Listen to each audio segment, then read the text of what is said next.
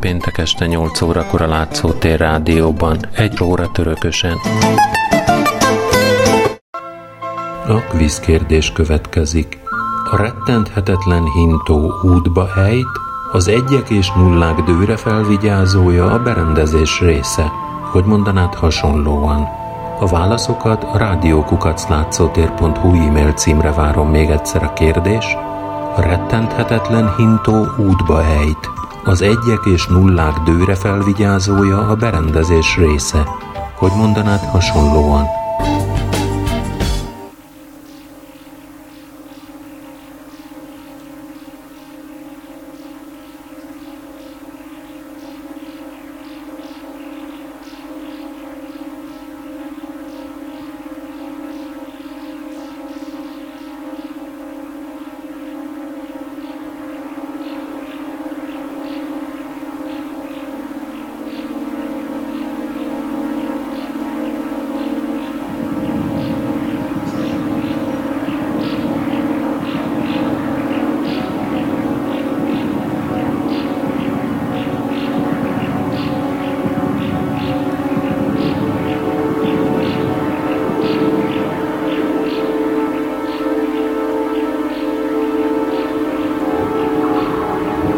Az orosz birodalom az 1700-as évek folyamán teljes egészében bekebelezte a balparti, jobbparti, szlobodai és délukrán területeket. Gyarmatosító politikája nem volt egyenletes, hol kegyetlenül dühöngött, hol egy időre meggyengült, töretlenségéből viszont sohasem veszített. Mazepa árulását követően első Péter attól tartott, hogy a kozákok követni fogják vezetőjüket, ezért úgy döntött maga állít Hetman balpart élére – a főtisztek tanácsán Ivan Skoropacki 62 éves Starodbi ezredes nevezte ki Hetmanná, aki 1646 körül született nemesi családban. Az 1670-es években költözött a hetmanátus területére. A kancelláriában szolgált hivatalnokként 1701-től kozák főkapitány, 5 évvel később ezredes lett. Skoropacki többször jelezte Péternek, hogy szeretne vele szerződést kötni a hetmanátus jogainak biztosításáról, a cár azonban nem reagált. A poltavai csata után egy újabb szerződést állított össze, megküldte Moszkvának, de a kormányzat azt is lesöpörte az asztalról. Első Péter azonban a hetman és a hetmani hatalom tevékenységének megfigyeléséről a cárnak részletes jelentést küldeni kötelezett Izmailov asztalnokot nevezte ki Skropacki mellé rezidens miniszterré. Izmailovnak az új hetmani székhelyen Hluhivban kellett tartózkodnia, ahová közvetlen parancsnoksága alatt két orosz ezred is érkezett. A kozák közigazgatási rendszer megőrzése mellett orosz mintára kormányzóságokat hoztak létre. 1715-től kezdve az ezredparancsnokokat kizárólag a cár képviselői választhatták meg, később már egész egyszerűen Péter nevezte ki őket. Egyre gyakrabban lettek ezredesek oroszok és más nemzetiségű talpnyalók, akik hatalmas földbirtokokat kaptak rangjukkal. Az északi háborúban aratott győzelmet méltató moszkvai ünnepségek idején Iván Skoropacki megpróbált újra szót érteni Péterrel Ukrajna ügyében. Válaszul megkapta az első kis orosz kollégium létrehozásáról szóló cári parancsot, azaz ukázt, és azt a rendelkezést, amely az ukrán ügyeket a külügyi kollégium hatásköréből a belügyekkel foglalkozó szenátus hatáskörébe rendelte. Az ukrán kozák államot ezzel a döntéssel leminősítették egyszerű orosz tartományá.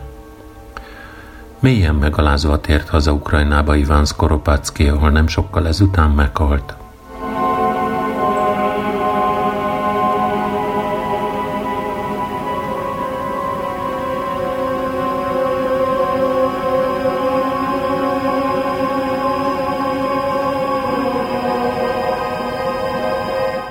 Nappal Skoropácki temetése után a főtisztek kérték első Pétert engedélyezze számukra a hetman választást. Az interregnum idejére Pavlo Polobotok Csernyihivi ezredest választották meg kinevezett hetmanná, aki Skoropacki mellett a másik jelölt volt 1708-ban a hetmani székbe. Péter akkor megijedt tőle, mert Mazepa vonásait vélte felfedezni benne. A cár jó emberismerőnek bizonyult, hisz Polubotok valóban energikus, bátor, hazáját szerető és érte áldozatokra is képes kinevezett hetmannán nőtte ki magát. Az orosz cár azonban továbbra sem volt hajlandó engedni az ukránoknak. A hetmanátus vezetését az első kis orosz kollégiumra bízta. A kollégium hat orosz ezredesből állt.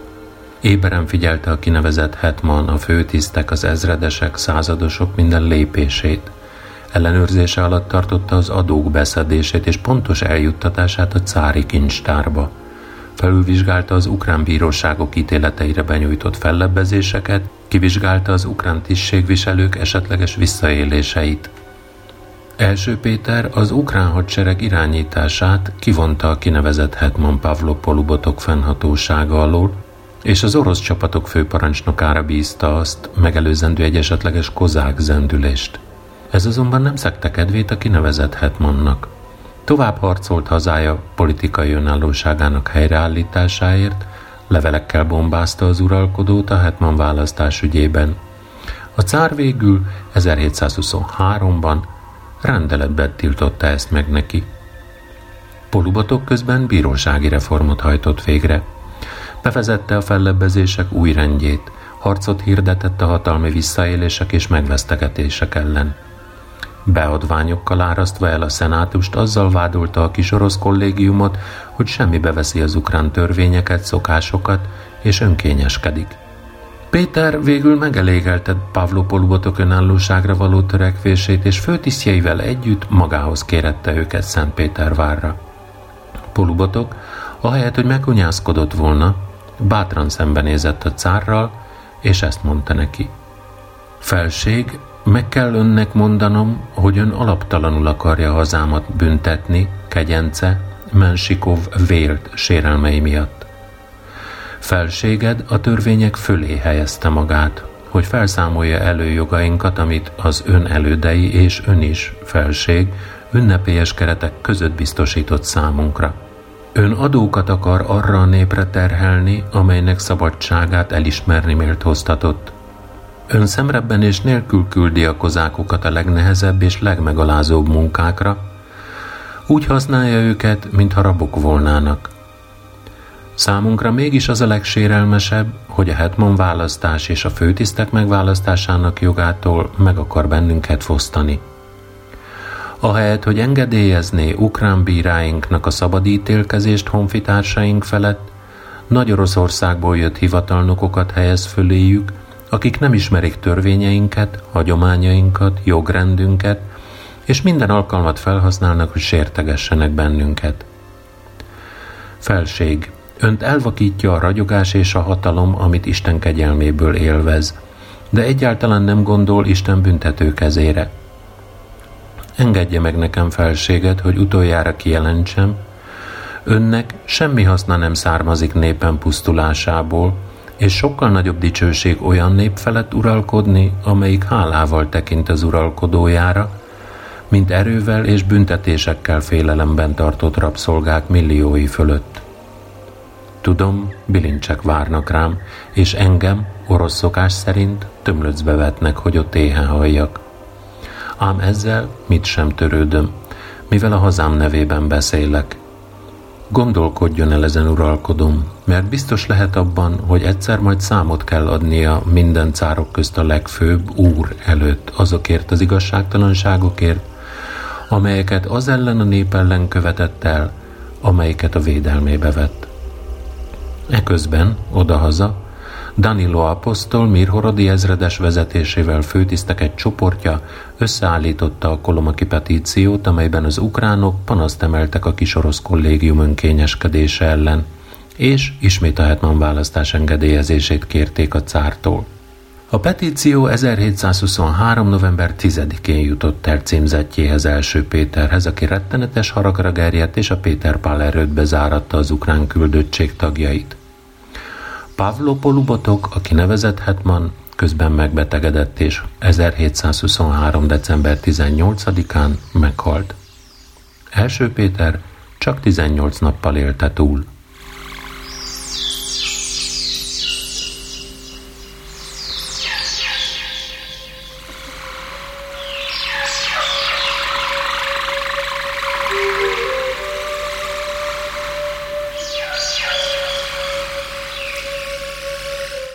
Első Péter halála után Oroszország kormánya változtatott Ukrajnával kapcsolatos politikáján. Mivel érlelődött egy újabb orosz-török háború, az új cárnak, második Péternek értelen szüksége lett a kozákokra. 1727-ben ezért feloszlatta az első kis orosz kollégiumot, és engedélyezte a hetman választást. Az 1727. október 12-én a Hluhivban megtartott általános katonai tanács ünnepélyes keretek között Hetmanná választotta a 73 éves Mirhorodi ezredest, az előbb említett kolomaki petíciót összeállító Danilo apostolт. A második Péter megkoronázásánál jelenlévő apostol átadta az ifjú uralkodónak az új orosz-ukrán szerződés cikkelyeinek tervezetét. A cár azonban nem fogadta el azokat, hanem közölte vele az úgynevezett végrehajtandó pontokat, amelyek értelmében Hetmant csak cári engedéllyel lehet választani, Kis Oroszország ügyei a szenátustól ismét a külügy hatáskörébe tartoznak, csökkentették az Ukrajna területén állomásozó orosz csapatok létszámát, a Hetman nem ítélheti halálra cári engedély nélkül főtisztjeit és nem is külpolitizálhat, az általános hadbíróság kibőrvül az orosz tagokkal, a főtisztek és ezredesek kinevezését két-három jelölt közül a cár hagyja jóvá, megszűnnek a kis orosz kollégium által kivetett adók, és az orosz kormány ellenőrzése mellett újjá alakul az általános katonai kincstár. Danilo apostol kezdeményezésére 1729 és 31 között birtok összeírást tartottak. Megvizsgálták a birtokhatárokat, a földtulajdonlás törvényességét – sok ranggal járó birtok került így vissza állami tulajdonba, mivel a főtisztek annak idején törvénytelenül jutottak hozzá. Apostol először állította össze a hetmanság költségvetését. Pontosan meghatározta az állami kiadásokat, a hadsereg és a közigazgatás fenntartására szánt összegek nagyságát, átalakította a vám és adószedés rendszerét. Országlásának egyik legfontosabb lépése az igazságszolgáltatás rendszerének megreformálása volt. Utasítást adott ki az ukrán bíróságok számára, melyben kidolgozta a fellebbezések rendjét. 1728-ban egy új törvénykönyv kidolgozására bizottságot hozott létre. Danilo apostol 1734-ben halt meg. Halála után a cári hatalom ismét megtagadta a hetman választás engedélyezését – Helyette 1734-ben létrehozta a hetmani kormányt, amely három ukrán főtisztből és három magasrangú orosz katonából állt. A hetmani kormánynak az előbb felsorolt végrehajtandó pontok alapján kellett volna működnie, a valóságban azonban Anna Ivanovna cárnő titkos kancellárjának utasításait hajtotta végre. Ukrajnán újabb terrorhullám söpört végig. Ismét elérkezett a besúgók és rágalmazók ideje. Elég volt, a valakire rávetült a gyanú árnyéka, már is hazaárulónak titulálták, kegyetlenül megkínozták, majd Szibériába száműzték. 1737-ben letartóztatták az egész kievi magisztrátust, és visszavonták a város Magdeburgi jogát is. A 34 és 39 között tartó orosz-török háborúban a cári hadsereg eltartását szintén az ukrán lakosság nyögte. Elkobozták lovaikat, igavonó állataikat, kenyerüket, takarmányukat. A háború egyetlen pozitívuma az volt, hogy az aporizsiai kozákok visszatértek az orosz birodalom területére. Gyökeresen megváltozott szlobodai Ukrajna közigazgatása is. 1723-tól kezdve ezredesek csak oroszok lehettek, 26-tól pedig a kozák önkormányzatok a katonai kollégium fennhatósága alá kerültek. Az igazságszolgáltatás az orosz törvények alapján történt. 34-ben megvonták a kozákoktól és parasztoktól az első foglalás jogát, megtiltották nekik, hogy elhagyják szlobodai Ukrajna területét. Danilo apostol 1734-ben bekövetkezett halála után az ukránok nem választhattak többé Hetmant országuk élére. Ukrajnát a hetmani kormány vezette, amely minden lehetséges módon korlátozta a kozákok jogait. Az országban egyre nőtt az elégedetlenség és feszültség.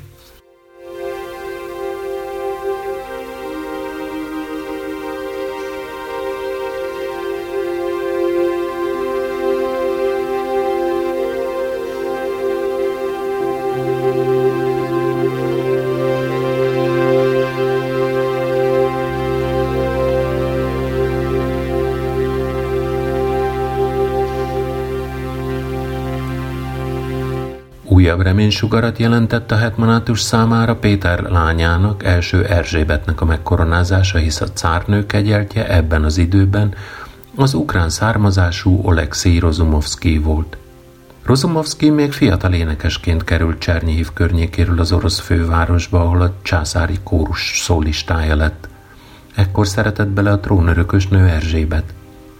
Az új cárnő megkoronázását követően Ukrajna szempontjából több kedvező döntés született. 42-ben helyreállították a kievi metropóliát, 43-ban pedig hatályon kívül helyezték a szlobodai Ukrajnát hátrányosan érintő reformokat. 44-ben első Erzsébet felkereste a hetmanátust. Főtisztek egy csoportja azzal a kéréssel fordult hozzá, hogy engedélyezze számukra a hetman választást. A cárnő nem volt ellene az ügynek, de az ukránoknak mégis hat évet kellett várniuk a nagy eseményre. 50. február 22-én Hluhivban ünnepélyes keretek között Oleksij öccsét, a 22 esztendős Kirilló Rozumovszkit választották hetmanná. Megválasztásával kezdetét vette az ukrán államiság újjászületése. Ez volt az ukrán autonómia arany ősze. A hetmanátus ügyeit ismét a külügyi kollégium hatáskörébe helyezték. A hetman nevezhette ki az ezredeseket, és szolgálati birtokokat adományozhatott. Távol létében az ügyeket a főtisztekből létrehozott kormány intézte. 1751. októberétől a hetman hatalma kiterjedt Kievre és a zaporizsiai Szicsre is. A politikai újjászületés gazdasági felvirágzást eredményezett. Hluhiv fokozatosan az ukrán földek kulturális központjává vált. Rozumovszki hozzálátott az új főváros Baturin építéséhez. A főtiszti kormány tökéletesítette az ukrán törvénykezést. A járásbíróságok polgári ügyekkel, a kamarai bíróságok gazdasági ügyekkel, a várbíróságok pedig bűnügyekkel foglalkoztak. Kirillo Rozumovszki megreformálta a hadügyet és az oktatásügyet is. A katonai ügyek intézése céljából külön bizottságot hozott létre. A hadseregben egységes fegyverzetet vezetett be, ami puskából, kardból és lándzsából állt. Egységesítette a kozákok egyenruháját is. Minden katonát piros galléros, kék mundérba, fehér nadrágba és sapkába öltöztetett. A sapka színe attól függött, hogy a katona milyen ezredben szolgált. Kötelezővé tette mindenki számára a katonai kiképzést. A Hetman tervei között szerepelt két egyetem létrehozása. Az egyiket Baturinban, a másikat pedig a Mohila Akadémia egyetemé való átalakítása útján. Az egyetemek mellett Rozumovszki elképzelése szerint könyvtárak, nyomdák és gimnáziumok működtek. Az ifjú Hetman széleskörű reformjai megijesztették Erzsébetet ezért 54-ben orosz tanácsost állított mellé – Megtiltotta, hogy önállóan nevezze ki az ezredeseket. Ezután már csupán javaslatot tehetett személyükre. Köteles volt naprakész jelentéseket küldeni Szentpétervárra a katonai kincstár bevételeiről és kiadásairól, valamint fel kellett számolni a határt Ukrajna és Oroszország között. A cárnő megtiltotta számára a külföldi országokkal történő kapcsolattartást.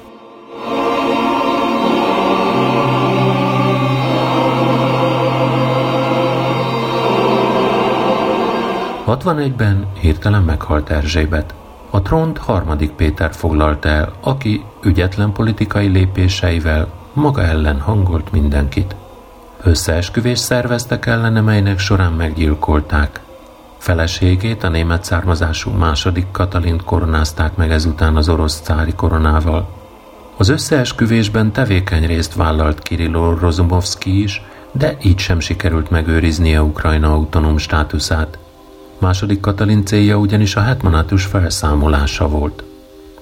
63-ban a hetman és a kozák főtisztek petíciót intéztek az ifjú cárnőhöz, amelyben az önálló ukrán igazságszolgáltatás és a pénzügyi rendszer helyreállítását kérték tőle, továbbá a Rozumovszki család örökletes jogának elismerését a hetmani címhez. Második Katalin úgy értékelte ezt a lépést, mintha az ukránok ki akarnának szakadni az orosz birodalom kötelékéből. Megfenyegette Rozumovszkit, amennyiben nem mond le hatalmáról, bíróság elé állítják hazaárulásért. Rozumovszki meghajolt az uralkodó akarata előtt, amiért cserébe táborszernadján nevezték ki, és hatalmas földbirtokot kapott. Ezután Szentpéterváron és külföldön élt. 94-ben tért vissza Baturimba, ott is halt meg 1803-ban. Személyében az ukrán kozák állam utolsó hetmanját a feltámadás templomában helyezték örök nyugalomra. 1764. november 10-én második Katalin rendeletet adott ki a hetmani hatalom megszüntetéséről Ukrajnában. Megalakult a második kis orosz kollégium, amely négy orosz és négy ukrán tagból állt. Feladata az ukrán államhatalmi szervek felszámolása és az orosz közigazgatás megalakítása volt. Kis Oroszország főkormányzójává és a hetmanátus területén állomásozó orosz, valamint ukrán csapatok főparancsnokává a cárnő Piotr Rumjancevet nevezte ki.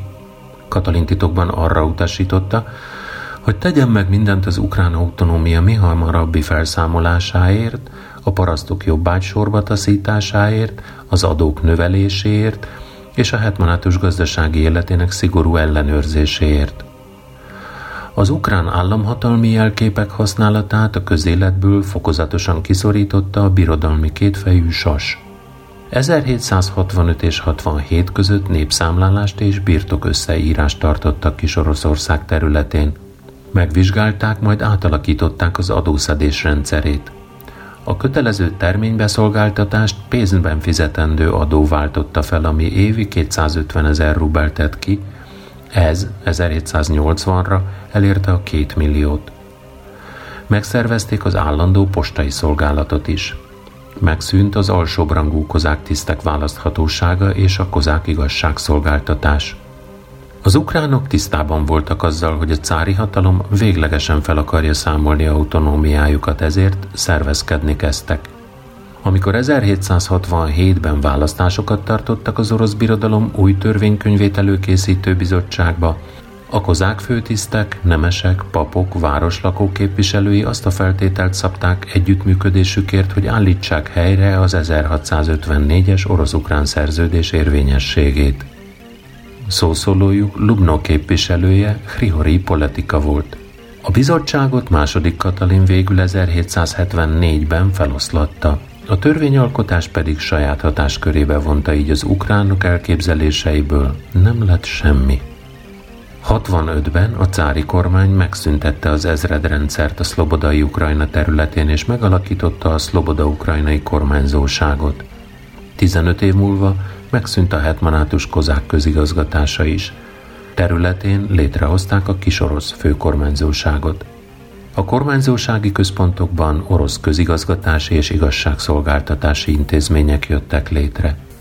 83-ban a cári kormány rendeletet adott ki, amelyben földhöz kötötte az ukrán parasztokat. Végleg megtiltotta nekik, hogy elhagyják lakóhelyüket. Ezzel a balparton és szlobodai Ukrajnában törvényerőre emelkedett a jobbágyrendszer. Még ebben az évben átalakult az ukrán hadsereg is. Az orosz hadsereg kötelékébe tartozó ezredekben szolgáltak a kozákok. A szolgálati idő hat esztendő volt. A kozákokat az állami parasztok közé sorolták, de ők nem voltak földhöz kötve, mint a jobbágyok, hanem az orosz hadseregben teljesítettek katonai szolgálatot. Minden 500 parasztnak három újoncot kellett kiállítania. A kozák főtisztek orosz katonai rangot kaptak. Az ukrán nemességet jogaikban egyenlővé tették az orosz nemességgel.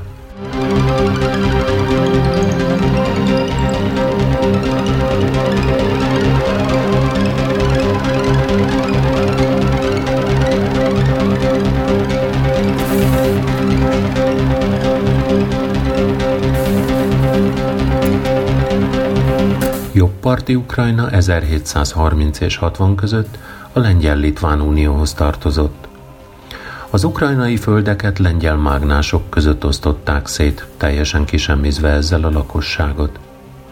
Így került jobbparti Ukrajna területének 80%-a 40 lengyel nagybirtokos család tulajdonába.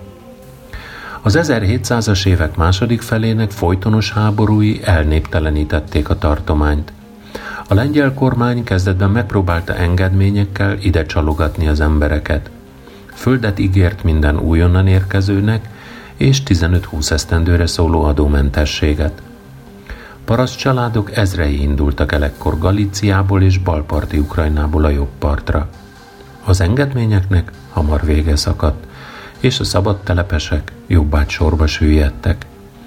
Majorságok jöttek létre, ahol a robot gyakran elérte a heti 5-6 napot. Különösen nehéz volt a jobbágyok sorsa a bérlők földjén. A társadalmi-gazdasági elnyomás fokozódása mellett üldözni kezdték a pravoszlávokat. A lengyel Szeim 1717-ben hozott döntése értelmében be kellett zárni minden pravoszláv templomot jobbparti Ukrajna területén, a görög katolikusokat pedig arra kényszerítették, hogy miséiket lengyel nyelven tartsák. A lengyel nemesek nagyon önhitten viselkedtek. A kozáksággal rég leszámoltak, ezért úgy gondolták, a szegényeket, elnyomottakat és megalázottakat senki nem fogja megvédeni. Az erdők mélyén azonban már gyülekeztek azok az erők, amelyek készek voltak fellázadni az igazságtalanság ellen.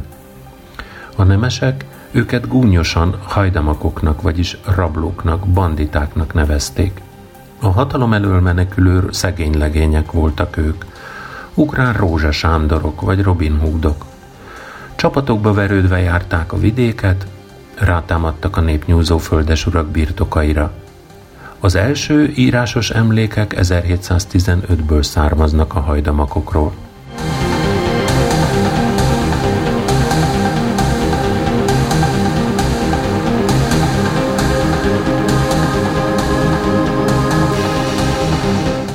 Az első hajdamak felkelés 1734-ben robbant ki. Vezetője Verlán volt, aki Jerzy Lubomirski herceg udvari seregéből szökött meg. Hajdamakokból és parasztokból csapatokat szervezett, majd megindult Sina és Galícia felé. Hadjárata során felégetett minden útjába kerülő lengyel nemesi birtokot, bírósági épületet, kancelláriát. Legnagyobb sikerét Vinica elfoglalásával érte el. Az egyesített orosz-lengyel nemesi sereg végül meghátrálásra kényszerítette Verlant, aki legényeivel együtt Moldovába menekült. A szegény legények kezdeti sikerei másokat is harcra buzdítottak. A hajdamakok pokollá változtatták ezekben az években a nemesség életét. Megpróbálták elfolytani mozgalmukat, de sikertelenül. Ekkor az oszd meg és uralkodj elfhez folyamodtak, és a maguk oldalára állítottak Szavacsalit, a felkelők egyik vezérét. Csalinak egymagában sikerült később leszámolnia összes társával. 1750 tavaszán újabb felkelési hullám söpört végig jobb parti Ukrajnán. A nemesi elnyomók elűzését azonban nem követte az ukrán állam helyreállításának folyamata. A hajdamakok ekkor még nem voltak felkészülve erre. Második Katalin nagy aggodalommal figyelte a lengyelországi eseményeket és csapatokat küldött a lengyel nemesség megsegítésére.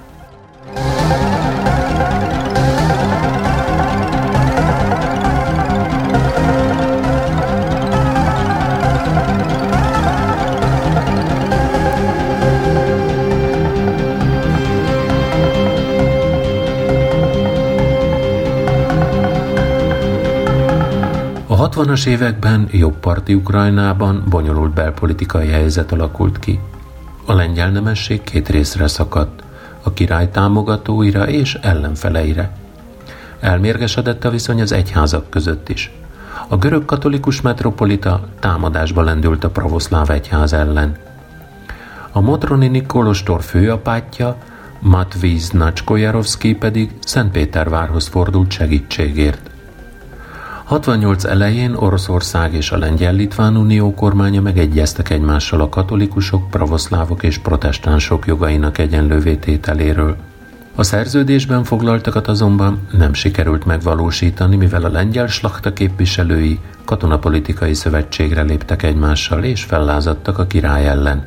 Céljuk a katolikusok hatalmának helyreállítása volt. Az uralkodó nem tudott egyedül leszámolni ezzel a konfederációval, ezért második Katalin cárnőhöz folyamodott támogatásért. Az orosz hadtest megjelenése robbanás veszélyes helyzetet idézett elő jobb parti Ukrajnában. Pravoszláv testvéreik támogatásában bízva az ukránok népfelkelés robbantottak ki Maxim Zaliznyak vezetésével. A felkelés 68. június 6-án vette kezdetét Holodnijárban.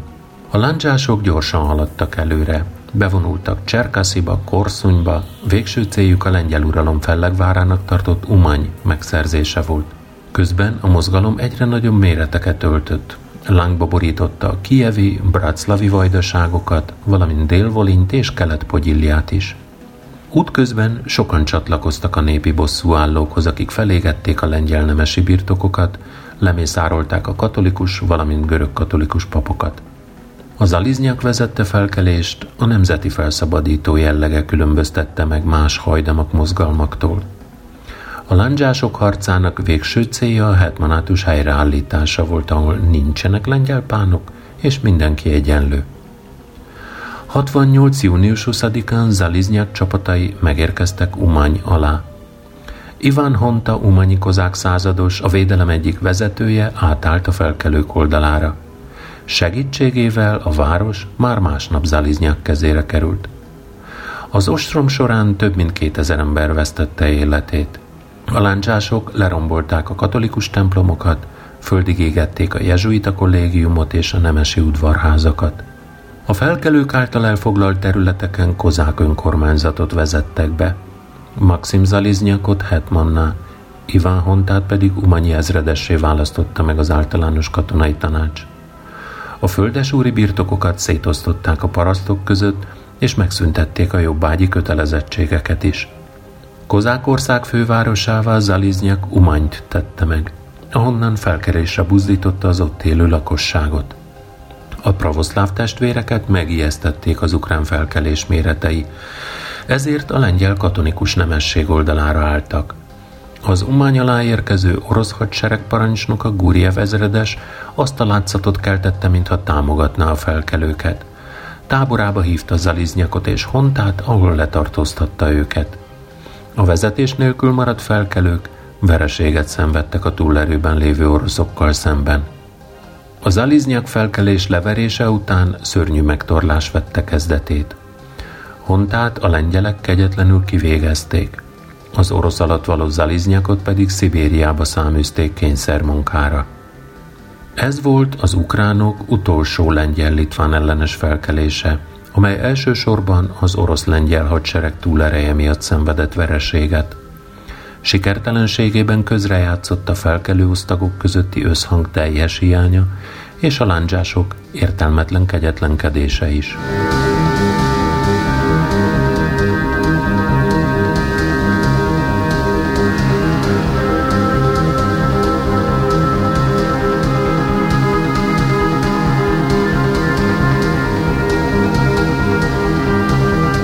A népnyúzó földesurak ellen a Kárpát melléken és Galíciában az opriskok, vagyis fekete fiúk harcoltak.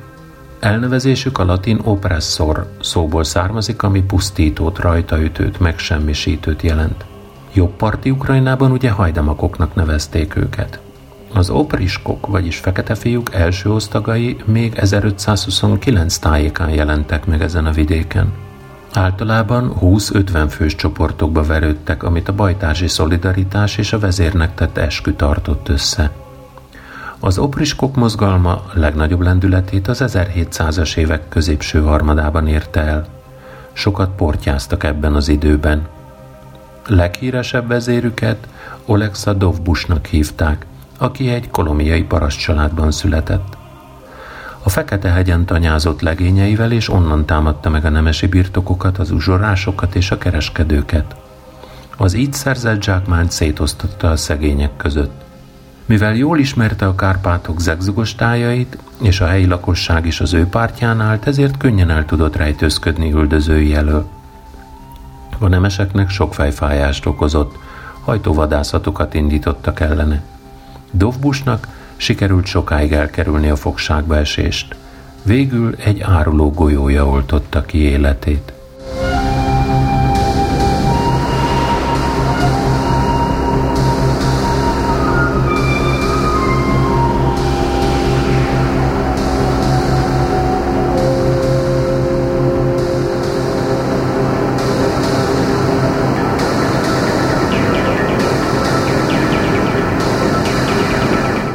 Lengyel-Litván Unió az 1700-as évek utolsó évtizedeiben nagyon meggyengült, és történetének legmélyebb válságát élte át.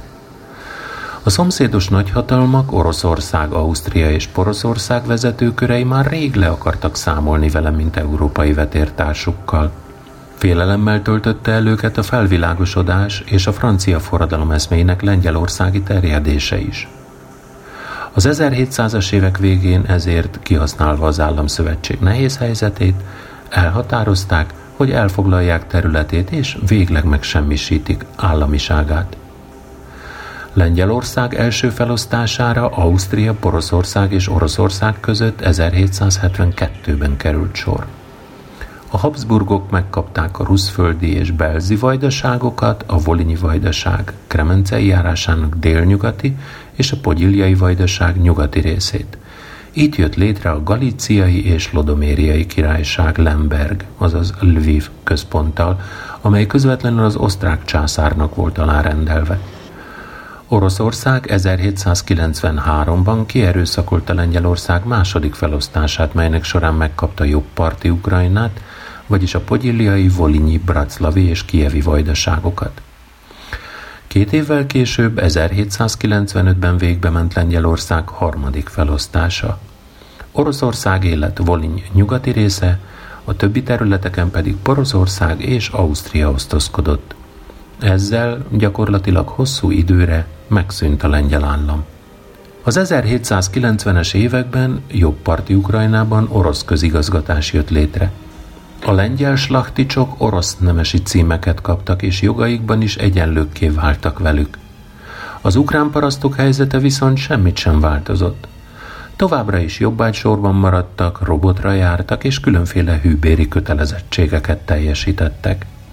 Lengyelország harmadik felosztása után az ukrán földek 80%-a az orosz birodalom kötelékébe került – az 1700-as évek végén Ukrajna területein két császár osztozkodott, az orosz és az osztrák.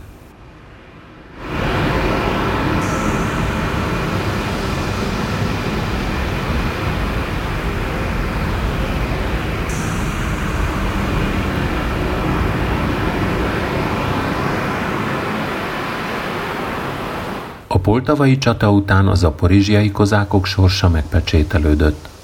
Az oroszok elől menekülve először a Kamjanka folyó partján telepettek le, ahol megalapították a Kamjankai Szicset, majd 11-ben Herson környékén létrehozták az Oleski Szicset. Mindkét erődményüket török területen építették fel. A kozákok kötelesek voltak részt venni a szultán minden háborújában, és pravoszláv hitükért is rossz szemmel néztek rájuk. Oroszország ekkor újabb háborúra készült Törökország ellen. A cári kormány elhatározta, hogy visszaédesgeti területére a jól harcoló kozákokat. Végül ez sikerült is neki, mivel Iván Bilicki atomán 30 ezer kozákjával visszatért Zaporizsjába. 34 áprilisában a Pitpilna folyó partján megépítette az új Pitpilnai szicset, amely 75-ig állt fenn. A szics körül húzódtak az aporizsiai had szabad földjei. Fővárosának fő része a Kos volt, amely külön erődítményrendszerrel rendelkezett, és nyolc bejáraton lehetett oda bejutni. Közepén tér állt a Mária oltalma templommal, illetve 38 kurinnyal. A Szicsen állomásozott a katonai kancellária, valamint itt éltek a kozák főtisztek is. A Kos elővárosát Hosszánbasának nevezték, ahol a kozák erőd gazdasági élete zajlott boltok, kocsmák, kézműves műhelyek sorakoztak itt. A zaporizsiai had sajátságos körzetekre, palánkákra tagolódott. Kezdetben öt, később nyolc ilyen palánka szerveződött, amelynek központja a megerősített Szloboda volt. Itt alakultak meg a palánkák hatalmi közigazgatási szervei, a palánka tanácsok.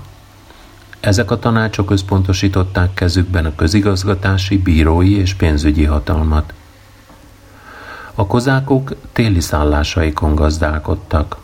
A téli szállás olyan tanya volt, amely több lakóházból és gazdasági épületből állt. Kézművességgel és kereskedelemmel általában a szlobodák lakói foglalkoztak. Az összes szics körüli föld a kozákok vagyonát képezte. Minden kozák külön telket kapott a kostól, ahol létrehozhatta saját téli szállását, ezt a birtokot később eladhatta, elzálogosíthatta, de még el is ajándékozhatta. A főtisztek az évek során megkaparintották maguknak a közös tulajdonban lévő legelőket, kaszálókat, halász és vadásztanyákat. A szlobodákon élő kocsmárosoktól és kézművesektől pedig évente kétszer ajándékot követeltek. A kozák előkelőségek így gazdag földesurak lettek. Már nem vitézségükkel és a háborúban tanúsított bátorságokkal tűntek ki, hanem birtokuk nagyságával. Az új Szics katonai közigazgatási szervezetből virágzó piacgazdasággá vált. Az elviselhetetlen életkörülmények elől sokan menekültek Zaporizsiába, de a kozák földbirtokosok földjén semmivel sem lett könnyebb a helyzetük, mint a régi uraiknál volt. Megtörtént az is, hogy a parasztok továbbáltak és orosz területen telepettek le. Az alsó vidéki kozákok utolsó atamánja Petro Kalnisevski világosan látta, hogy Dél-Ukrajna vége láthatatlan sztyeppeit az ukrán kozákok egymagukban képtelenek benépesíteni és megtartani. Ezért azt az utasítást adta, hogy az újonnan érkezőket ne írják be a kozákok közé, hanem támogassák szlobodánkénti letelepedésüket. Az orosz cárizmus terjeszkedését azonban így sem sikerült feltartóztatnia.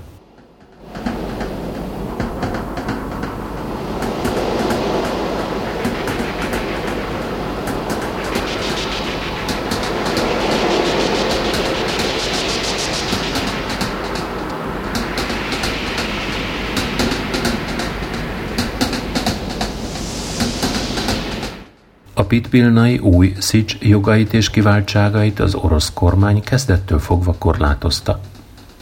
A monarchikus berendezkedésű orosz birodalom számára idegen volt a demokratikus kozák köztársaság. Napjai ezért meg voltak számlálva. 1753-ban a cári kormány megtiltotta a kos atamán választást, de nem járt sikerrel. A 40-es, 60-as években szerbeket, magyarokat, moldovaiakat, görögöket, bolgárokat telepített Zaporizsia határterületeire. Így akarta állandó ellenőrzés alatt tartani a kozákokat. 52-ben az északi és északkeleti végekre szerbek költöztek, akik létrehozták új Szerbiát, 53-ban pedig szláv Szerbiát. A 60-as években a zaporizsiai földeket a Novorosszijszki kormányzósághoz csatolták, Tíz évvel később pedig kisajátították a Nyeperi erődítményrendszer építése számára. A kozákok bánatosan mondogatták, békeporaira szabad sztyeppéinknek nem tudtuk megvédeni őket. A zaporizsiai szics végleges megszüntetésének több oka is volt. A kozák köztársasági rendszer összeférhetetlennek bizonyult az orosz birodalmi berendezkedéssel. Egy esetleges kozák-tatár szövetség – veszélybe sodorhatta a Fekete-tengeri orosz terjeszkedést. Fennállt a kozák állam függetlenné válásának veszélye.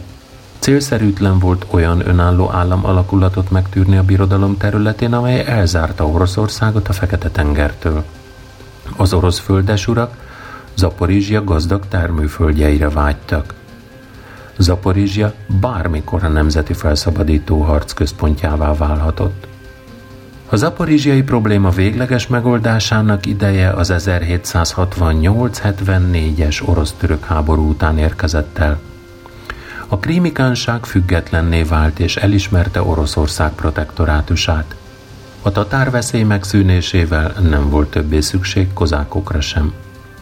75 elején zaporizsiai főtisztek egy csoportja azzal a kéréssel érkezett Szentpétervárra, hogy engedjék meg számukra a Szics átszervezését a Doni kozákság mintájára. Katalin kegyence Grigori Patyomkin a következő szavakkal utasította el indítványukat. Értsék meg, önök semmilyen formában nem maradhatnak fenn, mivel nincs magukra szükség. Második Katalin ekkor parancsot adott Piotr Tekeli orosz tábornoknak, hogy rombolja le a Szicst. 75. június 4-én csapatai élén a hadvezér váratlanul megjelent Zaporizsiában és körülzárta a kozák erődítményt. Az oroszok jelentős túlerőben voltak, ezért a Szics védői, miután meghallgatták a cári rendeletet, letették a fegyvert. Az utolsó kos atamán, Petro Kalnisevski 25 éven keresztül raboskodott a Szolovicki kolostorban, és 1803-ban halt meg 113 éves korában.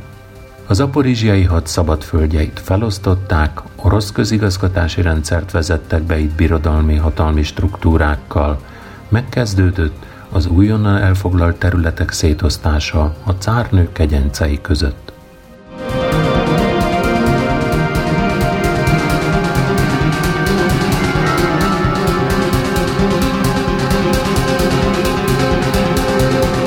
A Pitpilnai Szicset lerombolták, de sok kozák Zaporizsia területén maradt. Második Katalin utasítása értelmében beléphettek az orosz huszárok közé, visszatérhettek eredeti származási helyükre, de tovább élhettek régi tanyájukon is. Akik ezt az utóbbi lehetőséget választották, azok később megbánták, mert az új földbirtokosok elfoglalták téli szállásaikat, őket pedig jobbágy sorba taszították. A kozákok egy része az aporizsiai szics megszűnése után török földre menekült, és 75-ben megépítette a Dunántúli szicset. Mások az osztrák birodalom területén próbáltak szerencsét, és a Tisza partján, Bánát, valamint Bácska környékén létrehozták 85-ben a Bánáti szicset. A cári kormányt komolyan nyugtalanították ezek az események, hisz a kozákok nem adták fel a harcot és tovább éltek. Az újabb orosz-török háború árnyékában Katalinnak ismét szüksége lett az aporizsiai kozákok tudományára. Ezért 1788-ban megengedte nekik, hogy megalapítsák a hű kozákok seregét, amit később Fekete-tengeri kozákhadnak neveztek el. Újra választhattak Kos Atamánt, kozák tanácsot. Lehettek hatalmi jelvényeik, földet is kaptak a déli Bug és a Dnyeszter közötti vidékeken, melynek központja Szlobodzei volt. Régi kozák kiváltságaik helyreállításáról azonban szó sem lehetett. A cári udvarnak általában akkor jutottak eszébe a kozákok, amikor orosz-török háborúra került sor. Olyankor ígért nekik fűt, fát. A zaporizsiaiak általában hittek Katalin szép szavainak, készek voltak életüket és vérüket áldozni a szép cárnőjükért. Aktív részt vállaltak több orosz-török háborúban – az 1768-74-es háború békeszerződéssel ért véget, melynek értelmében Oroszország megkapna a Dnieper és a déli Buk közötti területeket, illetve Kercs városát. A krímikánság pedig kikiáltotta függetlenségét. Oroszország és Törökország újabb háborúja 87-ben robbant ki, és 91-ben fejeződött be a jászvásári békével.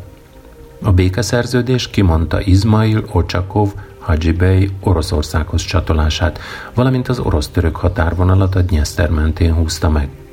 A cári hatalom megijedt a kozákok katonai sikereitől, ezért 92-ben a Kubány és Donvidékére telepítette őket. 1860-tól a Fekete-tengeri kozákhad a kubányi kozák sereg nevet viselte. A krími tatárállam sorsát azt pecsételte meg, hogy kimondta ugyan a békeszerződés a krími kánság függetlenségét, de valójában az orosz protektorátus elismeréséről szólt. A krímikán 1776-ban bejelentette, hogy nem ismeri el a békeszerződést. Oroszország erre megszállta a kánság területét, és a hozzá lojális Sahingirájt ültette az uralkodói székbe. Katalin megparancsolta Alexandr Szuvorovnak, hogy védje meg a félsziget keresztény lakóit a muzulmánok támadásaitól, és telepítse át őket az azovi kormányzóság területére. Valójában azonban a krimikánság gazdaságát akarta így padlóra küldeni, hisz az ország legjelentősebb adófizetői a keresztény, vagyis görög és örmény kereskedők voltak. 83-ban Katalin elérkezettnek látta az időt, hogy a Krímfélszigetet végérvényesen az orosz birodalomhoz csatolja. Az utolsó krímikán Sahin Girály Törökországba emigrált.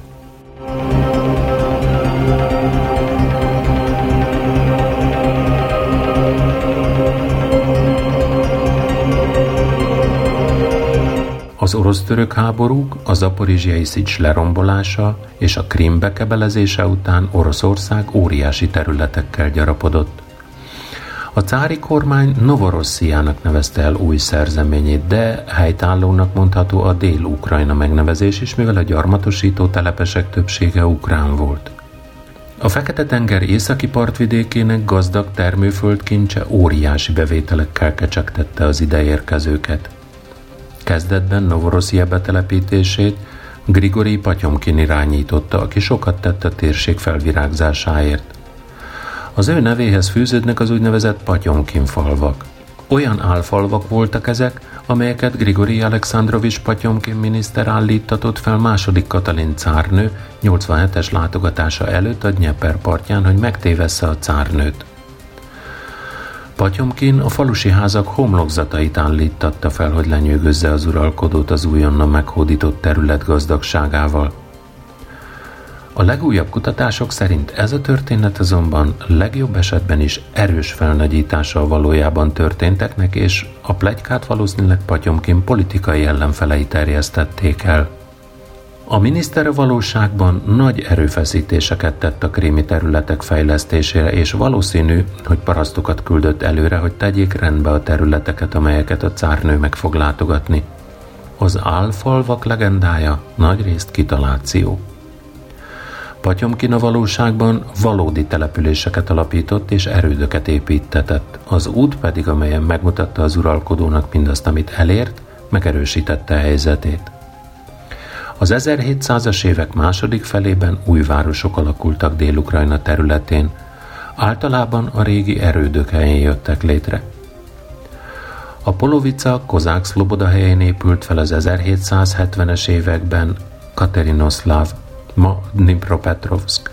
1778 Herson és Mikoláiv alapításának az éve. Odesszát hivatalosan 1794-ben alapították, Miután két évvel korábban a Jászvásári békében Oroszország megszerezte a területet és Novorosszia, azaz új Oroszország néven a cári birodalomhoz csatolta. 95. januárjában a török Hadzsibei nevet Odesszára változtatták. Az új város csak hamar gyors fejlődésnek indult, melyben nagy szerepe volt Armand Emmanuel Duplessisnek, Richelieu hercegének, a város kormányzójának. A herceg a francia forradalom elől menekült Oroszországba és harcolt második Katalin hadseregében a törökök ellen. Őt tartják Odessa egyik alapítójának. Nem csak megtervezte a város, hanem teljes infrastruktúrával fel is építette. A város otthona lett a legkülönbözőbb nemzetekből származó embereknek. Éltek itt oroszok, ukránok, zsidók, görögök, bolgárok, albánok, olaszok, franciák, németek és sok más európai nemzet képviselője. Ezt tükrözi a város térképe is, melyen a legkülönbözőbb népek elnevezései találhatók.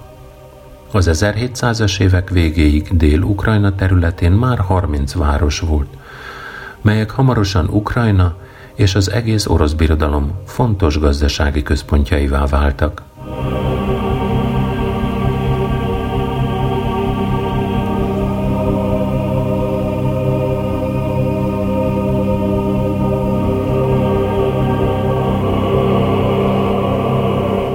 Köszönöm, hogy ma is velem tartottatok Ukrajna 18. századi történelmének áttekintésében. Péntek este 9 óra lévén, szokásomnak megfelelően, a hétvégét ezennel ünnepélyesen elrendelem.